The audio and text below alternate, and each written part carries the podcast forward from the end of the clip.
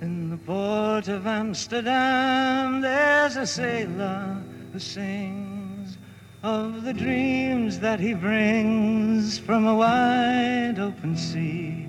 And in the port of Amsterdam. Hello there, folks, and welcome to the Book and Film Globe podcast. I am your host, Neil Pollock, the editor in chief of Book and Film Globe and the greatest living American writer. You can find Book and Film Globe at www.bookandfilmglobe.com. We cover the worlds of books and film and streaming TV and much more.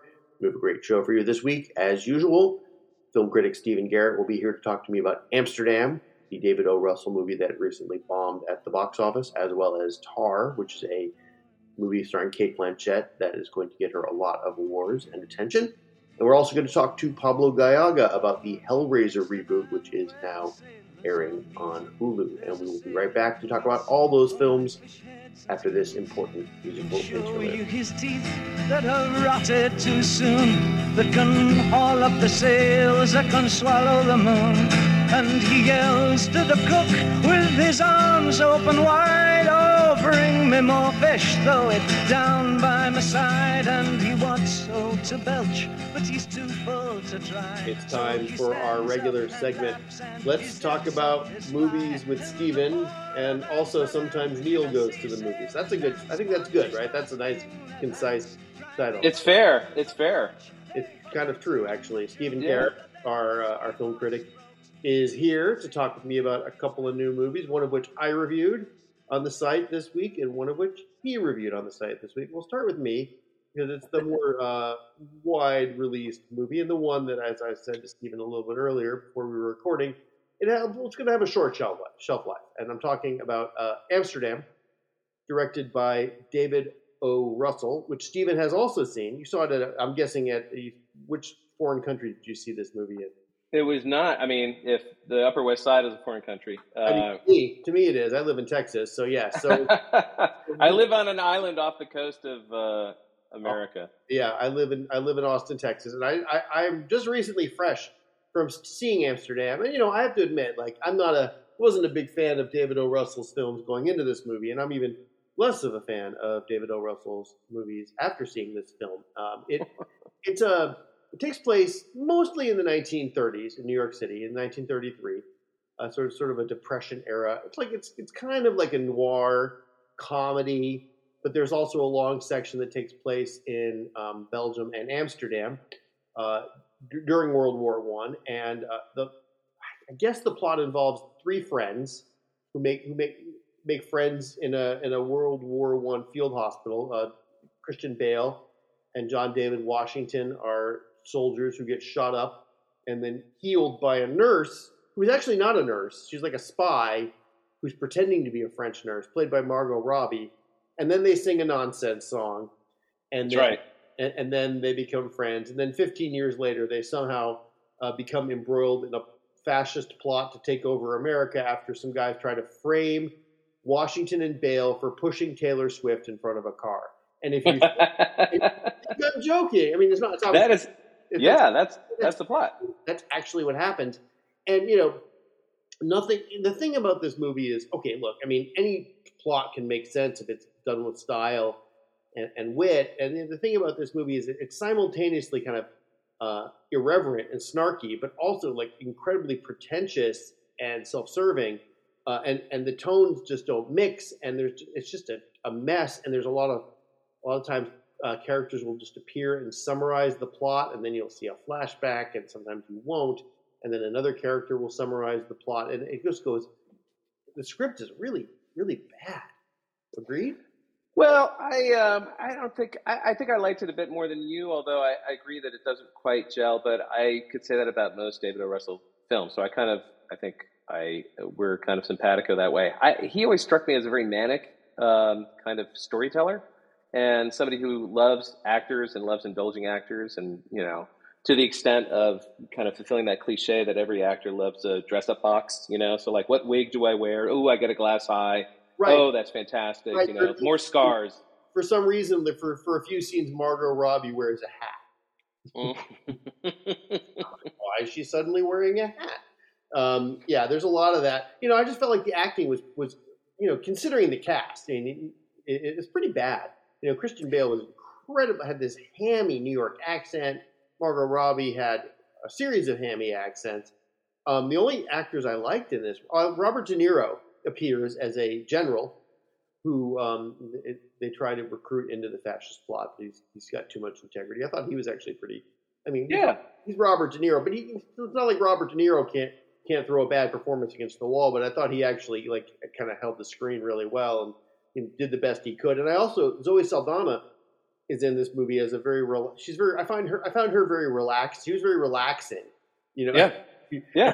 everyone else in the movie is so manic, and she's this like nurse who's also a, a more oh, what is she like a coroner of some sort? I don't know. She is of some sort. Yeah, she does an autopsy, and and actually, it's it's a bit more than just you know they're after uh, you know like they killed or they're being they're being accused of killing Taylor Swift, but Taylor Swift is the daughter of another general who is friends with Robert De Niro, and and these guys served under that general.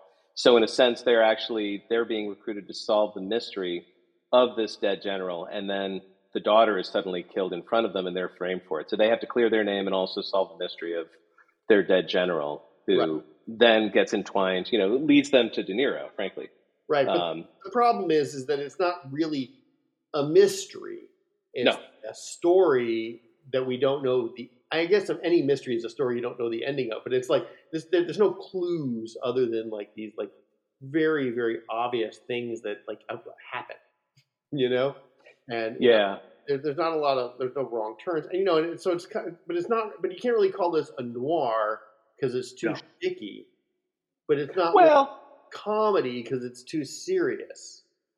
yeah. I mean, you know, uh, some someone once said uh, that great films transcend genre, which is to say that they play and borrow from different styles, and uh, when it's working at its best, it kind of creates a new genre, you know, or is so singular that it's its own kind of thing. You know what I mean? I'm not saying that this is that. This is a failed attempt at that. Oh, bad films also transcend genre. no, they just end up being bad movies. Well, I think David O. Russell has just created his own genre, which is this manic kind of mishmash of different. You know, he's he, he, he creates these kind of bipolar movies where everybody is so manic, and they're one one moment it's a screwball comedy, the other it's this you know tragedy or whatever. And and this, I agree with you. It, it doesn't it doesn't quite gel. I think he's he's trying to go for a, kind of a, a a screwball slash film noir mix, Yeah, uh, period is, film, and Margot Robbie and David uh, John David Washington's characters um, are have this star-crossed love affair. You know, he's black, she's white. They can't be together, but they're still together. But I felt like they had less chemistry than than Christian Bale did with his glass eye. You know, there's like a lot of very, there's a lot of scenes of Christian Bale dropping his eye and putting it back. Once or twice you'd get it, but I'm like, this is like the sixth time we've seen an eye insertion. And I mean, talk about a, a movie star who loves being a character actor, like, right? You know, he loves having wigs, he loves having different, like, crazy accents. I mean, in this, I, I just, at one point, I had in my head that he was doing Columbo, that he was doing a Peter Falk, and then I couldn't get that out of my head for the rest of the movie. And I was like, oh, yeah, yeah, it's Peter Falk. I felt like Solving a mystery. I felt like it was like an American history class performed by a sort of a, a B level improv troupe in Chicago. I will say this though. I think, and I think this is an interesting point. I, I, a friend of mine said this is this is sort of like uh, you know there was this period in the '70s where uh, filmmakers were making these period films that were set in the 30s, and he said this is kind of like David O. Russell making a '70s movie that's set in the 30s. You know, um, I mean, but you compare it to, let's say, you know, Guillermo del Toro made Nightmare Alley last year, which was set in the 30s.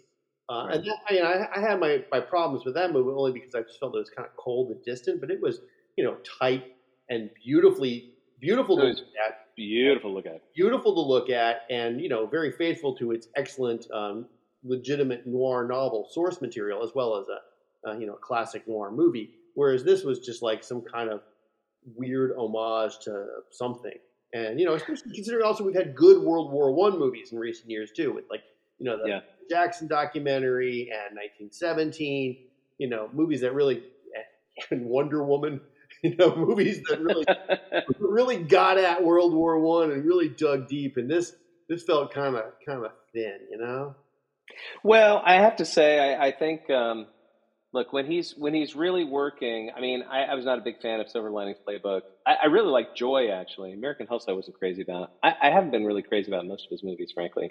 Um, but uh, but there are great moments and scenes, and he attracts a lot of really talented actors. Sometimes maybe indulges them to a fault, but um, in a weird way. And speaking of the '70s, he kind of reminds he's got an Altman vibe. Like he is at the point in his career where he trusts, he gains the trust of a lot of different actors. He can assemble a huge cast, a very impressive cast, and he can tell kind of really offbeat stories. And hopefully, he can keep the budgets down low enough to keep doing that. And maybe it's an odds game, maybe it's a numbers game if he just keeps at it. Um, you know, I want uh, Robert Altman never made a movie this bad because you know he because he made a lot of movies and some of them were actually pretty bad. But you know, an Altman vibe. I mean, I guess you know in, in that like there are a lot of actors in the movie that you recognize. Rami Malek shows up and, and you know Anya Taylor Joy John Taylor Joy, yeah.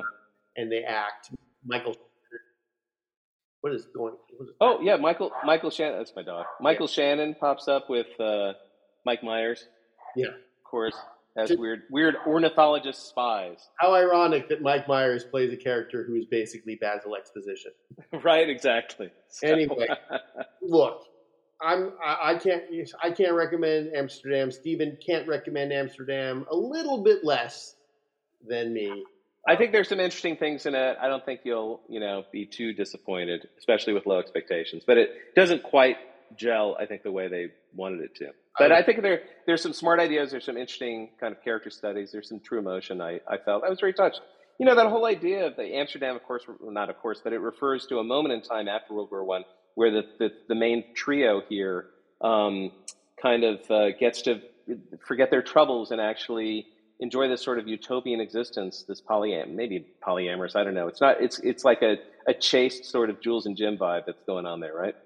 Um, but uh, there's something kind of lovely and idyllic about that moment in time where you can have that, and if you can if you can get it once, you know, it's it, it lingers, and I think it kind of uh, informs their characters in an interesting way. I, I thought there was enough in there to keep my interest, but I agree, it's it's not it doesn't quite work. I didn't buy it. I didn't buy it at all. I've been to Amsterdam, and boy, did I have some fun, especially in the, Uh, I had some fun in the '90s, man.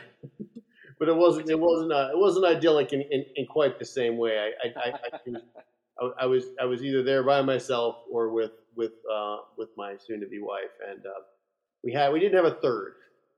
Fair enough. No third, no third for dinner.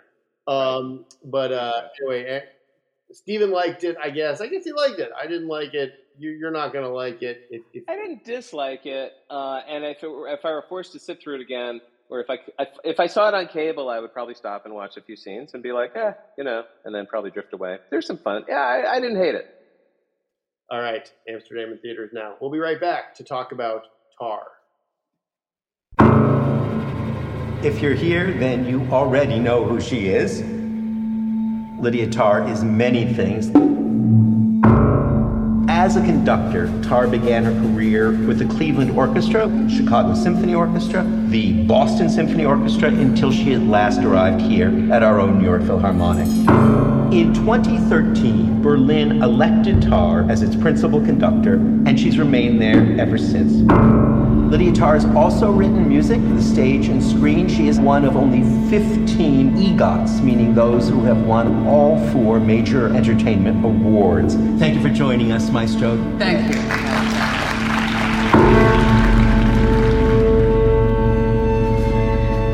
How's the writing going? Not so well. I keep hearing something. Schopenhauer measured a man's intelligence against his sensitivity to noise. Do you ever find yourself overwhelmed by emotion? Yes. Yes, that does happen. Stephen Garrett is still with me. We didn't have anything better to do this afternoon, but talk about movies. It's our favorite thing to do anyway. Uh, there's another film that is opening regionally this week and nationally and art houses soon enough. Art houses and film societies. That's where this is going to show. Maybe, maybe at some point, some streaming service will pick it up. I'm talking about Tar, the new movie from Todd Field, who is not a director who has not been heard from since 2006 when he made the adaptation of Tom Perrotta's novel Little Children. He also directed a sort of a noir thriller called In the Bedroom. And this is Tar, starring Cate Blanchett as uh, she's a sort of a troubled conductor genius. Stephen, you saw this movie uh, at at some film festival somewhere, or both film festivals that you went to this year. Yes, this uh, debuted at Venice and uh, just played the New York Film Festival a few days ago. And uh, you know, this you, you you gave this high mark. Uh, most people who have seen it, we we had another critic, we had a critic see it in Venice and write about it glowingly, and you also gave it a very strong recommendation and, on the site. I did, yeah. You know, it's it's really. Um, boy, it's wonderful to see a movie like this that um, it really satisfies an audience's need to see a very intelligent, very subtle, very complex story told. Um, it felt like a rapid clip. I mean, the movie is two and a half hours long, but uh, especially in the first 45 minutes or so, there is so much going on, and Cate Blanchett's uh, performance um, is really riveting, and she has just reams of dialogue. And what she's saying, she's a conductor. Um, the, the the main opening scene is her being interviewed by Adam Gopnik of the New Yorker. It's probably some sort of New Yorker festival type God event. God help and, us. Wait, Adam well, Gopnik is in the movie. He is. He is. Yeah. It's you know, it's a sustained scene of him uh, interviewing her. That's a fascinating, and your reaction is also part and parcel of, of how to digest this film. It is about elitism. It is about the idea of these institutions that embrace and encourage and protect and maybe, you know, um, uh, to a fault, uh, celebrate uh, people who might be fundamentally flawed. Um, and uh, Tar is Lydia Tar, who is Cate Blanchett, and she plays a world class conductor who is um, renowned around the world and has just written a book on herself called Tar on Tar and is about is prepping to uh, conduct Mahler's Fifth Symphony in Berlin with an orchestra that she's uh, overseeing there. Um, but she is an incredibly sophisticated person, can speak very eloquently about what she does and why. And it's incredibly engaging and kind of thrilling to see dialogue be so commanding and so um, so um, uh, kind of um, it just draws you in. It really sucks you in. And and there there are three very uh, extended scenes of dialogue of people just sitting and talking. Mostly Cate Blanchett, of course. Um, she's at she's interviewed on stage, and then there's a scene where she is talking with a, a donor who is a kind of um, dilettante conductor himself, an amateur conductor. There's an extended scene of them talking at a very fancy restaurant over lunch about the politics and uh, you know of, of the conducting world and and the uh, you know the different uh, organizations that this guy is involved with, and of course he's kind of paying for her lush hotel room and her private jet, you know, so that she can go back and forth. And then there's a third extended scene where she is giving a master class at Juilliard and talking with students about the art of conducting and the great masters, and then gets into a sort of kind of basically tripwires um, or triggers, so to speak, uh, a, uh, a student there who is a non-binary student who pushes back about the whole idea of studying these kind of cis white, you know, uh, uh monolithic uh, talents like Bach and, and, and Beethoven and, and Mahler. And, um, and that is a fascinating extended scene as well. So there's, there's just, this is get thrown at you one after the next. They're beautifully directed, amazingly written, wonderfully acted. Um, and the film I, I, don't think it's a complete masterpiece. I think it's very, very good, and I think it uh, is hard to sustain that level of engagement. At least for me, I was rapt for the first two hours, and then the second, I mean, the, the last half hour is her fall from grace um, because there's a scandal that involves um, a dalliance with a student, and a student uh, there's self self harm, and she basically it becomes a Me Too type thing where she's canceled, and that downfall happens. Um, in, in kind of a whimper, and it happens fairly suddenly, which is not surprising. But I think the fact that she just doesn't, uh, this commanding figure through the whole film that really uh, just is almost ferocious in the way that uh, she controls the situation, just folds. I, I, felt was a little unrealistic after it's such a great setup and and um, fleshing out her complexities. To, to see her kind of be defeated and say, "Oh, I don't quite remember. Oh, I don't really know the details." It seemed like a missed opportunity. I, I felt like it could have been a much richer, stronger ending. Um, but she gets her comeuppance, and it becomes a story of comeuppance more than So- anything else. So more, it sounds like more of a character study in search of a plot.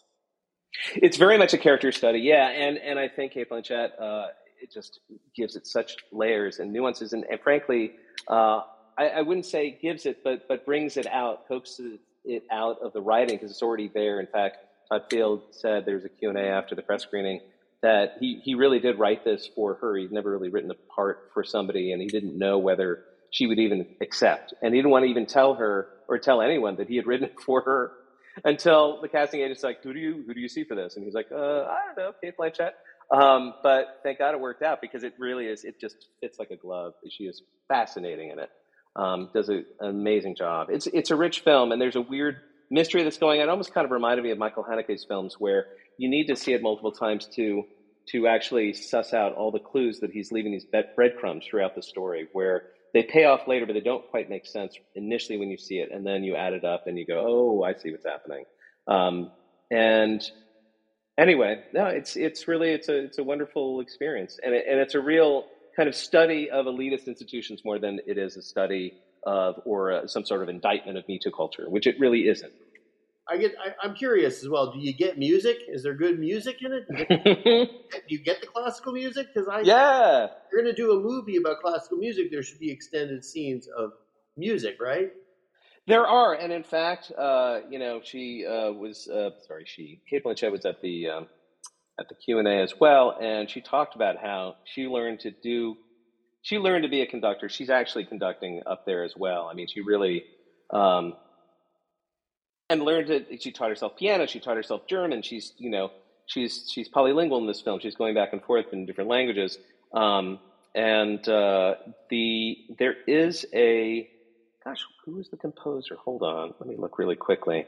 But there is a composer. Um, yeah, Hildur daughter is her name. Pardon me for mangling her name, but she's a she's a cellist, and there there's a there's a character who is a cellist in there, uh, Russian char- uh, Russian cellist named Olga, who Cate Blanchett's character kind of lasciviously eyes and wants to groom for her own purposes. Um, and that story is also part of the unraveling. But uh, the woman playing Olga, this German cellist, is actually uh, not German, but is definitely a cellist, and she performs as well. So there's great, great classical music. There's great conversations about classical music. There's great analysis of why classical music works and why it's important. I mean, it really is. It's. Uh, I mean, I don't know how much Todd Field knows about classical music, but I would imagine it, it, I would not be surprised if there was this lifelong love for it and admiration for it and the people in it. You know, and uh, Leonard would- Bernstein is invoked. Why you know, music about movie about classical music Oh. if you didn't love it? It's not. A, yeah, exactly. It doesn't like it's a satire. So uh, It's not at all. It's really not at all. And it's interesting because I, I, I, I want to believe that um, what he is basically doing is somewhat of an, it's certainly a critique, if not an indictment, of a culture where classical music is embraced by uh, this kind of monolithic elitist institution um, that, uh, or different institutions that, um, that really don't allow for um, much change or innovation, or they, they allow kind of autocrats to run rimshot, ramshot over other people, you know? All right. Well, listen. Um, I'm gonna I'm see Tar enthusiastically if you can promise me there will be no more movies starring Adam Gopnik. I can't I can't make any guarantees. But uh, he was pretty good, man. I gotta say he plays a good Adam Gopnik. Yeah, yeah. He nailed it. Oh God, why? Why does God hate me? All right. Uh, anyway, Tar is, is available for viewing now. I'm guessing in New York, and maybe in Los Angeles, and maybe Chicago, and eventually, eventually, uh, the rest of us will get a chance to see it as well. Stephen, we'll talk to you about movies again very soon. Absolutely.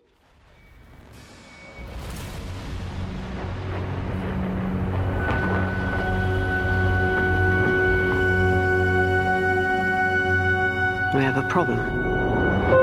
I received another weird email. There's no reason to get caught up in any intrigue. I'm worried. She's starting to disappear into herself.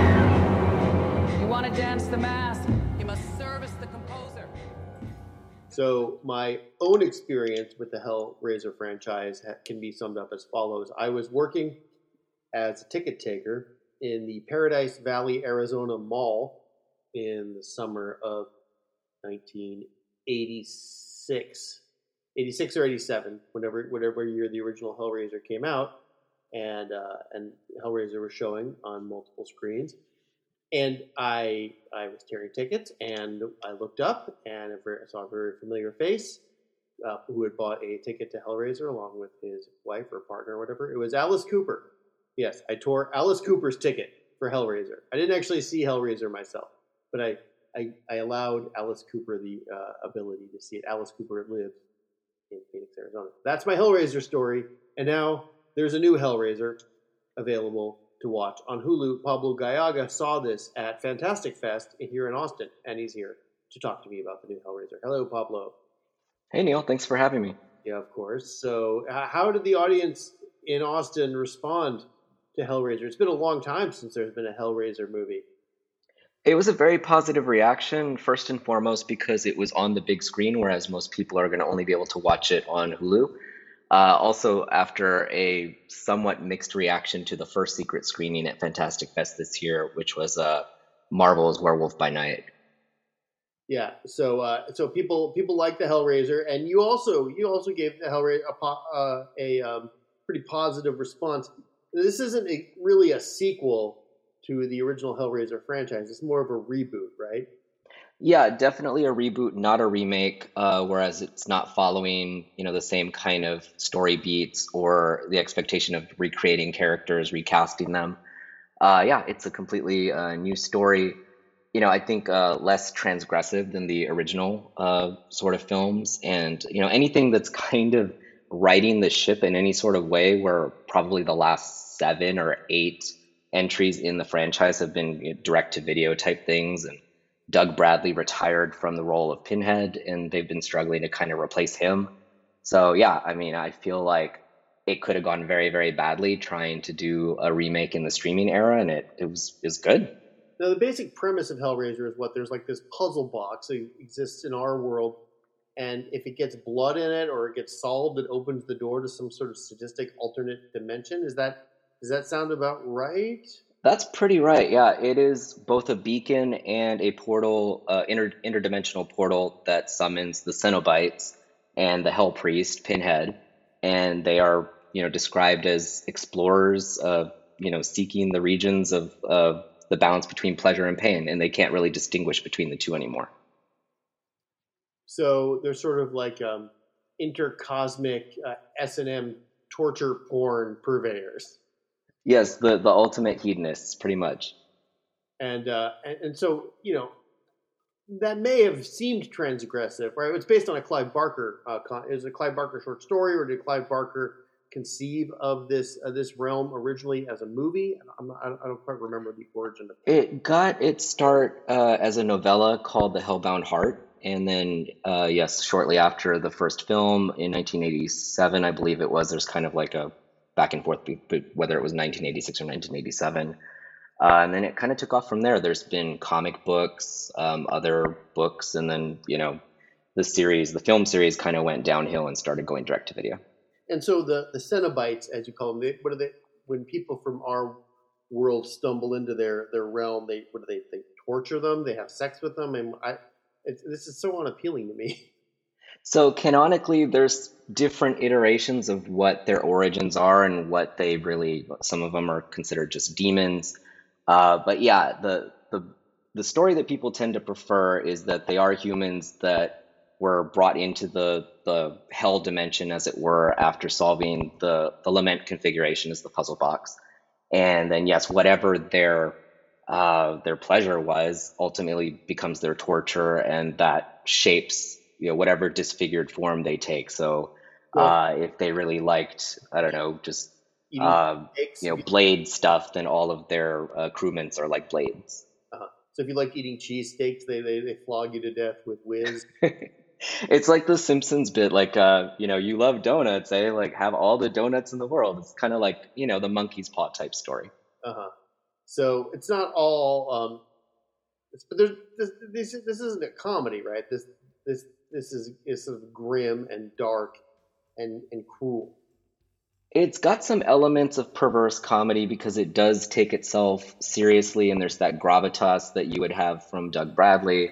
Uh, so yeah, like some of it, it is kind of tongue in cheek when you're seeing like the Cenobite, who's obviously like a glutton and he's like a big guy, and it, yeah, like there's there's some comedy to it, but it's uh, you know, it's supposed to be a pretty straightforward horror.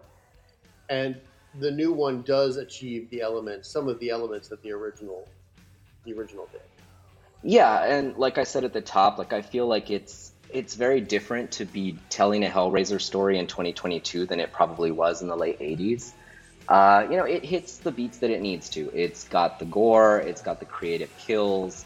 Uh, you know, Pinhead being played by Jamie Clayton, like she nails it and actually brings the gravitas that Doug Bradley had.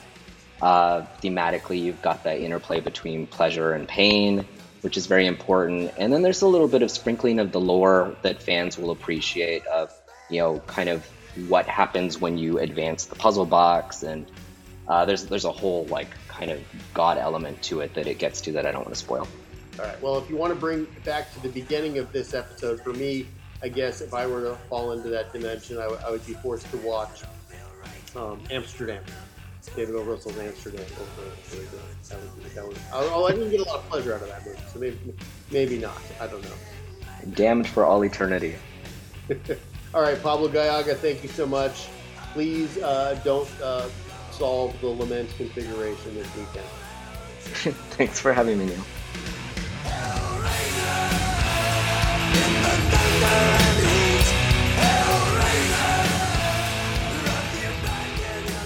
All right.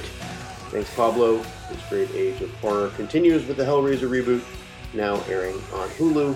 Also, thanks as always to Stephen Garrett for talking to me about Amsterdam, RIP, and about Cate Blanchett's performance in Tar. I'm Neal Pollack. I am the greatest living American writer, and I am the editor in chief of Book and Film Globe, www.bookandfilmglobe.com. We bring you coverage of the worlds of books and film and streaming TV so you can make good reading and viewing decisions. That's really all you have in this world are the things you decide to read and watch. I have excellent taste, and now so do you. Thanks for listening. We will talk to you soon. You can buy the books discussed on the Book and Film Globe podcast at the Bookhouse, Book and Film Globe's independent bookstore.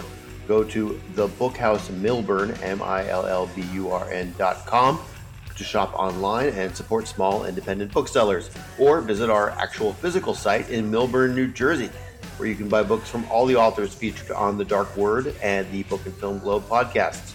TheBookhouseMillburn.com.